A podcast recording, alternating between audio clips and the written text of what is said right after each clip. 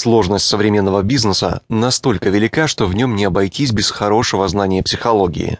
Ведь зачастую наиболее удачные деловые сделки заключает не тот, кто предлагает самые выгодные условия сотрудничества, а тот, кто умеет должным образом подать себя и свою компанию. В настоящее время специалисты разработали множество эффективных психотехник влияния, которые позволяют расположить партнера к себе и вести успешный бизнес. Некоторые руководители уверяют, что они являются прирожденными психологами. На практике это означает одно – эти люди умеют так построить свой запрос в виде сообщения, стимула или мотивации, чтобы получить именно тот ответ, который им нужен, в виде удачной сделки, прибыли, получения должности. Те же бизнесмены, которые не обладают врожденным психологическим чутьем, должны изучать психологию и ее техники, чтобы впоследствии использовать полученные сведения для успешного продвижения в бизнесе. Одним из наиболее распространенных и перспективных способов влияния является психотехника изучения партнера. Для того, чтобы переговоры были успешными, каждый уважающий себя бизнесмен должен овладеть психотехникой изучения своего собеседника. Она заключается в умении наблюдать и анализировать психологические особенности собеседника, чтобы впоследствии использовать психологическое воздействие для достижения своих целей. Для того, чтобы переговоры были успешными, каждый уважающий себя бизнесмен должен овладеть психотехникой изучения своего собеседника. Она заключается в умении наблюдать и анализировать психологические особенности собеседника, чтобы впоследствии использовать психологическое воздействие для достижения своих целей. В психотехнике изучения собеседника вам очень пригодится умение слушать, так как оно способствует самораскрытию того, с кем вы разговариваете. Слушать можно пассивно, то есть только впитывать полученную информацию, и активно, то есть высказывать свое мнение по вопросу. Пассивное слушание с целью изучения психологических особенностей собеседника является довольно простым. Вам нужно только заинтересованно молчать и время от времени вставлять междометия или восклицания. «Ну да», «Вот как, ага». Для собеседника значимым является то, что вы его не перебиваете. Даже кивок головы или простое «да-да, я понимаю» порой вдохновляет собеседника на длинную тираду.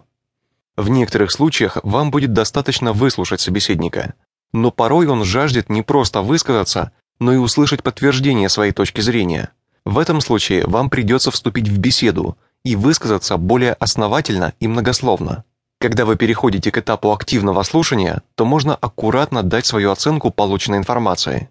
Таким образом, вы можете сообщить встревоженному или взволнованному собеседнику, что вы ему сочувствуете и понимаете его мотивы. Но следует иметь в виду, что если понимать собеседника нужно всегда, то не всегда стоит это высказывать напрямую. Основная масса людей не любит, чтобы их мотивы и поступки были всем хорошо видны и понятны. Общаясь с человеком, следует соблюдать внутреннее спокойствие, так как во время беседы не исключены конфликтные ситуации, когда собеседник постарается вывести вас из себя. Иногда таким провоцирующим элементом является неприятное сообщение или комплимент, который звучит как оскорбление. Такой умный, а не понимает. Главное – не поддаться на подобные провокации и подождать, пока человек выскажется. Соблюдать правила противостоять эмоциональным импульсам собеседника необходимо по очень простой причине. Если вы выйдете из себя, то не сможете внимательно наблюдать за внутренним миром собеседника, а значит, часть беседы пройдет для вас впустую. Наблюдение и понимание в процессе переговоров.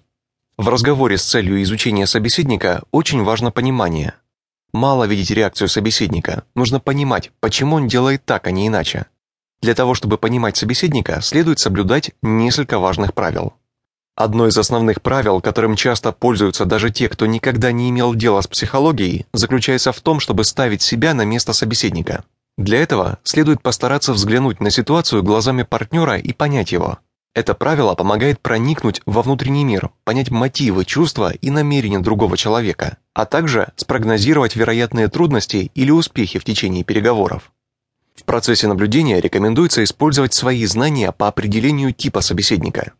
Не секрет, что у похожих людей бывают схожими не только голоса, но и общий тип нервной системы, привычки, особенности мышления. Поэтому чем больше подобных людей вы встречали, тем легче вам будет предвидеть реакцию своего партнера – и спрогнозировать исход деловых переговоров. Не лишним будет использовать свои знания по психологии. Например, определить тип темперамента, особенности характера